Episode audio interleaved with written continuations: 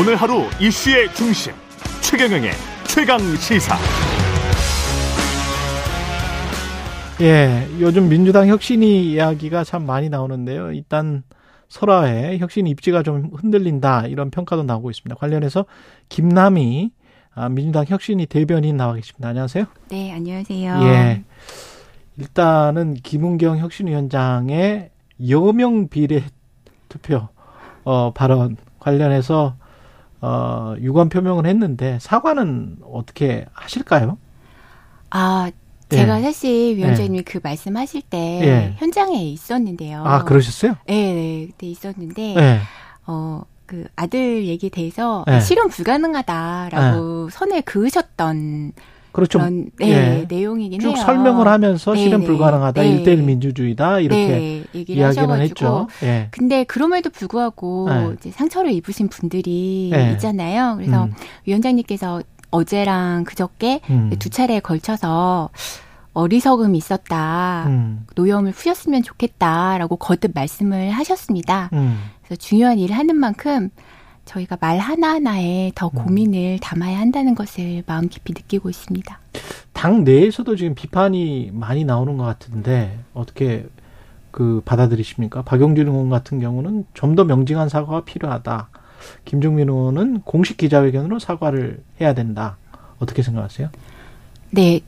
그 우선은 사과의 마음은 전달을 예. 하셨는데 예. 저희가 좀 더 논의해 보도록 하겠습니다. 좀더 논의해 보도록 하겠다. 네, 네.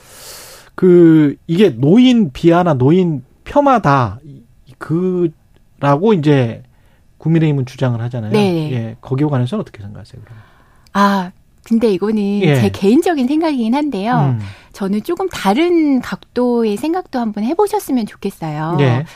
어, 예를 들어보면 예. 이제 1971년도에는 사람 100만 명이 태어났어요. 예. 근데 어, 어 2012년 이 정도까지 한 50만 명대로 떨어져요. 48만 명, 50만 음. 명이 정도로 떨어져요. 그래서 한 40년 사이에 그, 그 해에 태어나는 출생아 수가 절반이 됐죠. 그랬죠. 예. 네, 근데 작년에는 예. 또 24만 명으로 떨어져요.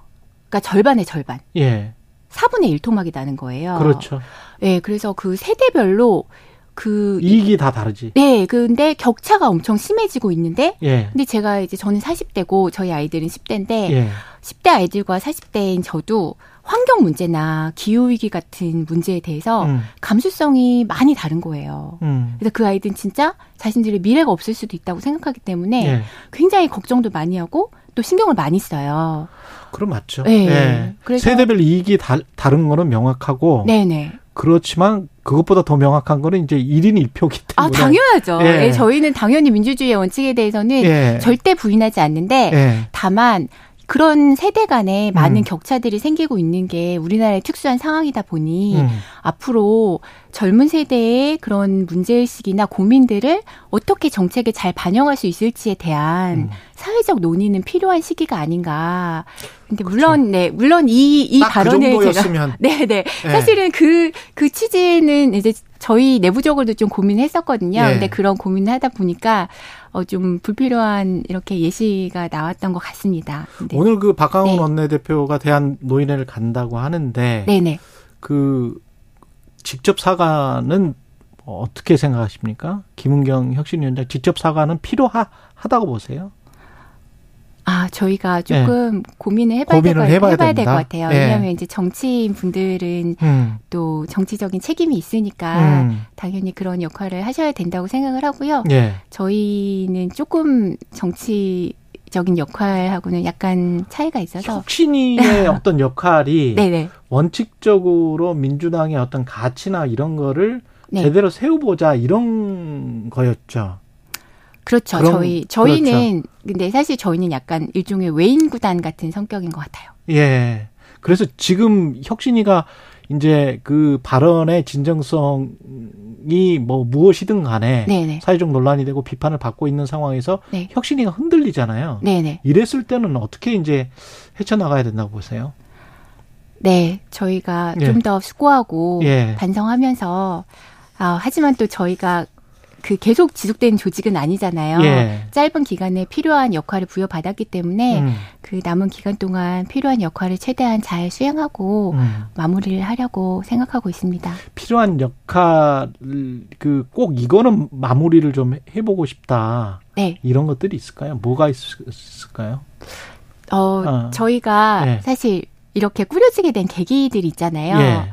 어떻게 보면 국민들이 더불어민주당에 대해서 실망을 하시거나 음.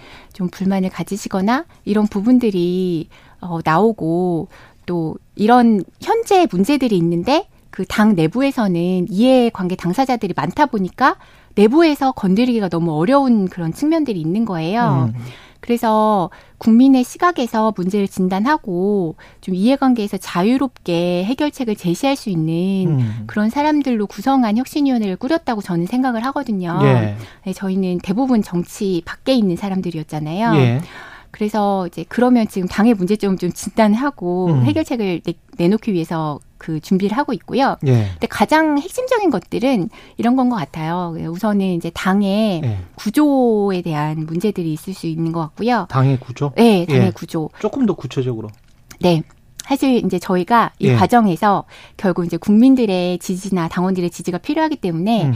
지역 수련회 간담회나 음. 홈페이지 운영을 하면서 굉장히 많은 제안을 받았어요. 예. 그리고 이야기들을 들었는데 어 거기서 좀 공통적으로 나오는 이야기들이 있어요. 예, 민주당의 문제. 네, 민주당의 예. 문제에 대해서. 예. 근데 제가 느끼기에는 그게 한 두 가지 정도인데요. 예. 하나는 당이 그렇게 민주적이지 않다는 거예요. 당이 민주적이지 않다. 네, 예. 민주당인데. 예. 근데 왜냐하면 이 당원들이 더불어민주당 권리당원이 200만 명이 넘는 거 아세요? 몰랐습니다. 예, 네, 200만 명이 넘군요. 네, 200만 명이 예. 넘고 사실 세계에 좀 드물 정도로 진짜 많군요. 네, 엄청난 당이에요. 예. 그래서 그것도 이제 최근에 많이 늘어난 거예요. 급격하게. 예. 네, 촛불 형 그 촛불 집회 이후에 예. 그 정치 참여 욕구들이 늘어났기 음. 때문에 굉장히 많은 분들이 당에 가입하셨는데 당에 막상 들어왔는데 자신들의 역할이 없어요. 음. 그래서 그런 것들에 대해서 되게 불만을 많이 가지고 계시고요. 예. 그리고 또 하나는 어 당이 좀 더 그 이제 국민을 위한다는 느낌을 못 받는다. 아. 네, 결국 자기들 이해관계에 따라서 네. 자기들의 그 권력이나 이런 것을 유지하려고 하는 그런 사람들이 많은 게 아니냐. 예. 그래서 기득권을 타파해야 한다. 예. 이런 두 가지 얘기를 굉장히 많이 하셨고요. 이걸 그런데 어떻게 혁신이가 그러면 개혁을 해서 민주당의 체질을 네네. 민주당의 체질이 이런 지적들이 맞다면 네네. 어떻게 바꿀 수 있습니까?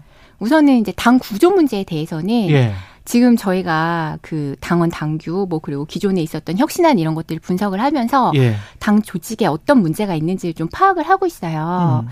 그래서 근데 사실은 정당법상 당연히 정당에는 대의기구가 있어야 되고 음. 그렇기 때문에 대의원제가 운영되고 있지만 이 대의원들이 지금 현재 200만 명의 권리당원들을 잘 대표하고 있는가 그 제도 사이의 이 연결고리 이런 것들이 좀 잘 되지 않은 음. 부분들이 있거든요.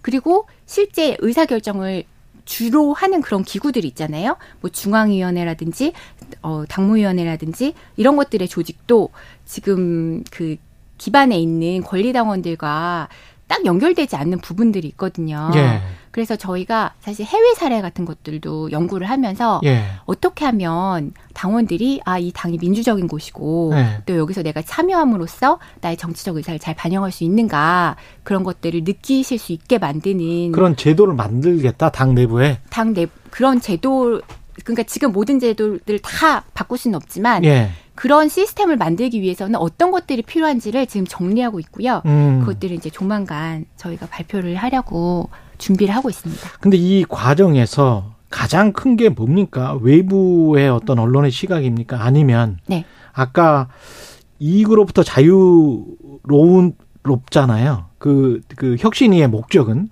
네, 혁신의 네. 목적은 당내 네, 네. 이익으로부터 네. 자유롭게 외인 무대처럼 하고 싶다. 네네. 그렇게 이제 들어오신 건데 네.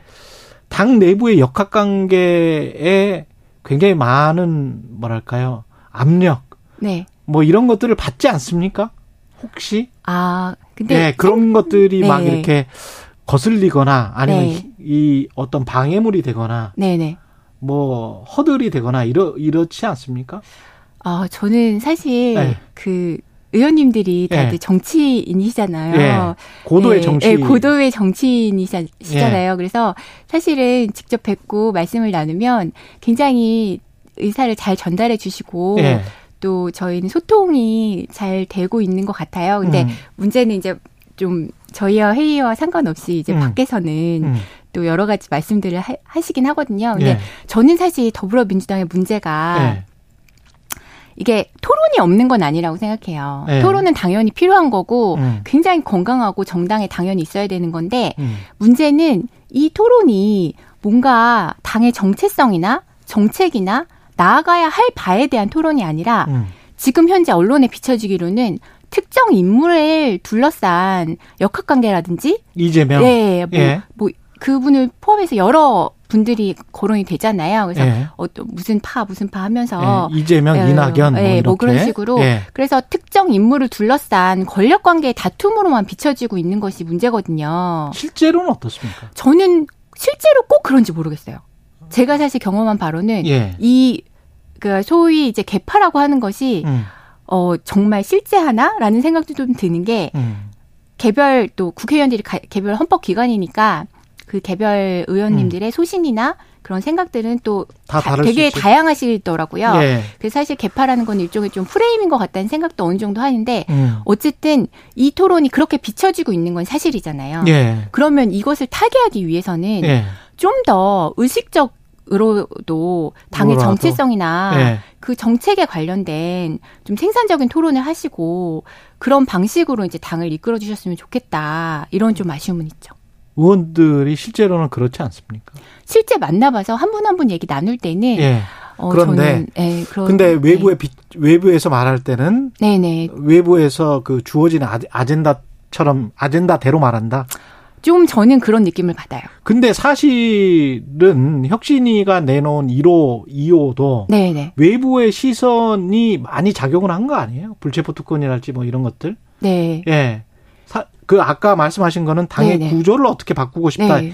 그래서 당원들이 좀 더 직접 민주주의가 가능한 체제로 바꾸고 싶다 뭐 이런 말씀을 하셨는데 네네. 그것과 불체포 특권은 관련이 없잖아요. 근데 네네. 1호가 이제 불체포 특권 뭐 이렇게 네. 나온 거는 네네. 외부의 시선 당내 역학 관계를 혁신이도 벗어나지 못하고 있는 게 아닌지.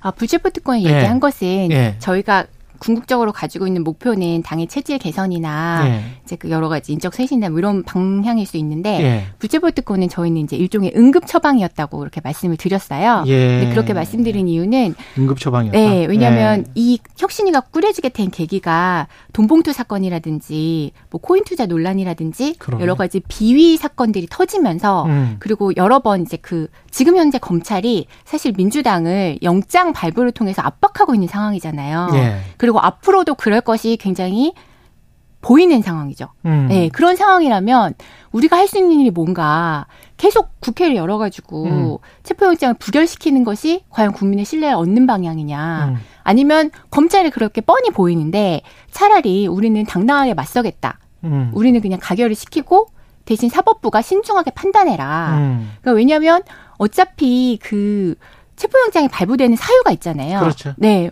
범죄 혐의가 분명히 있어야 되고 예, 예. 그리고 도주의 우려나 증거인멸의 우려가 있어야 되고 하는데 과연 국회의원들이 그런 사람들이냐 음. 그런 것들을 적극적으로 얘기를 하면서 사법부의 신중한 판단을 요구하고 음. 국민들에게 우리가 이렇게 내려놓는 모습을 보여드릴 테니까 음. 우리를 믿고 지지해달라고 말씀드리는 것이 지금 현재는 굉장히 필요한 과제다. 그래서 제시한 네, 것이다. 그렇게 해서 얘기를 했는데 예. 근데 사실 저희 야단 많이 맞았어요. 아 그래요? 네. 누구한테? 네, 당원분들도 많이 야단 치시고요. 네. 어, 특히 이제 그 민주당이 네. 과거에 또 탄압받던 역사가 있잖아요. 그렇죠. 독재 네. 정권 시절이나 그런 시절을 경험하셨던 분들은 음. 어떻게 그런 말을 할 수 있냐. 이게 음. 입법부의 마지막 권한인데 그래서 좀 야단도 많이 맞고 근데 하지만 당내 분위기는 또 그렇지 않았다. 네, 네, 근데 당내에서는 오히려 공감해 주시는 의원님들이 더 많았던 것 같고 네. 결국은 그 방향으로 정리가 됐던 것으로 저는 그렇게 생각하고 있습니다. 공천 룰과 관련한 논의도 지금 하십니까? 저희가 아주 그 세부적인 내용까지 들어가진 않았는데 예. 어떻게 하면 더불어민주당이 좀 인적 쇄신을 할 수 있을 것인가라는 고민은 해요. 왜냐하면 음. 아까 말씀드렸듯이 국민들이 가장 요구하는 두 가지 중에 하나가 기득권에 그렇죠. 대한 염증이잖아요. 민주당 내 기득권 좀 버려라. 네, 네, 그런 얘기를 하시는 거죠. 당이 네. 승리하기 위해서는 어 권력을 탐하는 모습을 보이면 안 되고 음. 당을 위해서 내려놓는 모습을 보여야 한다라고 하면서 굉장히 과격한 주문까지 많이 하시거든요. 네. 그런데 이제 저희는 그것을 또 너무 포퓰리즘적으로 가게 되면 예기치 못한 부작용이 생길 수 있잖아요. 그렇죠. 그리고 당은 어쨌든 가장 중요한 것은 당의 역할을 제대로 하는 것이고 예. 또 당이 유능한 당이 되기를 바라는 국민들의 음. 요구도 많으니까요. 그래서 이, 여러 가지 요구 사항을 어떻게 잘 좋아해서 음.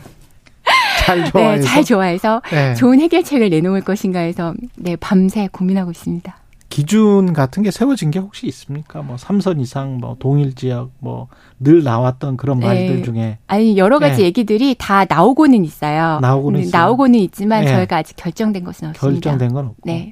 어제 김부겸 전 국무총리가 민주당 의원들이 대세 수능형이다. 네. 소신이 부족하다. 네. 어, 대세 수능형이라는 게 다음에 이제 또 4년 직장 얻기 위해서 공천 예? 공천을 누구 네. 따라가면 제일 잘 받을 수 있을까? 어떤 네. 세력 따라가면 이것만 생각하는 것 같다. 이런 말인 것 같아요. 네. 그 비슷합니까? 어떻게 보십니까? 김무겸 전 국무총리의 지적은? 네. 저도 음. 이제 조금 네. 어, 야성이 부족하다. 네. 그런 민주당 의원들이 네, 네, 그런 지적을 음. 어, 그 많은 당원분들이 해주시더라고요. 저희가 이제 지역 예. 간담회 할 때. 예. 어, 그런데 근데, 약간 위기의식이 네. 조금 없는 느낌은. 국회의원들이. 예, 지금 사실 내년 총선이 어떻게 될지는 지금으로서는 알 수가 없잖아요. 그렇죠. 국민들이, 네. 어, 물론 지금 현재 정권에 대해서도 실망하고 있지만 예. 그렇다고 민주당에 대해서도 실망을 안 한 건 아니기 때문에 예. 어떤 마음을 먹을지는 지금으로서는 알 수가 없는 것 같아요. 음. 그래서 저희가 좀 더, 어, 많이 욕심을 내려놓고 적극적으로 국민들을 설득할 필요가 있지 않을까. 음. 근데 어쨌든 그거를 자연스럽게 이루어지긴 어렵잖아요. 음. 저희가 과감한 혁신안을 내놓고 네네 오히려 적극적인 그런 역할을 해보겠습니다. 혁신이 임기가 언제까지죠? 저희 임기는 정해진 게 없는데 임기는 정해진, 정해진 게 없지만 그래요? 저희가 이걸 질질 끌 수는 없다고 생각해요. 예. 최대한 어, 빨리 진행해서 예. 그 9월 초 초중순까지는 마무리를 하고 아, 그다음 예, 그다음은 당의 몫이다. 네. 아 그래요? 네, 그렇죠. 그럼 어떤 보고서를 있습니다. 내놓고 그게 이제 어떤 가시적인 성과가 되는 겁니까? 혁신안들을 내놓을 거고요. 혁신 안을 네, 혁신안을 내놓고 거기에 음. 근거들을 같이 해서 음. 네, 그걸 근데 이제 최고위에서 받을지 안 받을지 그 이후에 민주당 체제가 어떻게 될지는 사실은 혁신의 몫이 아니네요. 지금 그렇죠. 상황에서는. 네, 저희는 말씀드린 것처럼 외인 구단일 뿐이니까요. 예. 만약 혁신위가 내놓은 안이 국민들이나 당원들이 지지할 만한 내용이면 예. 당연히 국민들이 거기에 대해서 목소리를 높이실 것이고 예. 그러면 당은 받아야 하지 않을까 생각합니다. 예.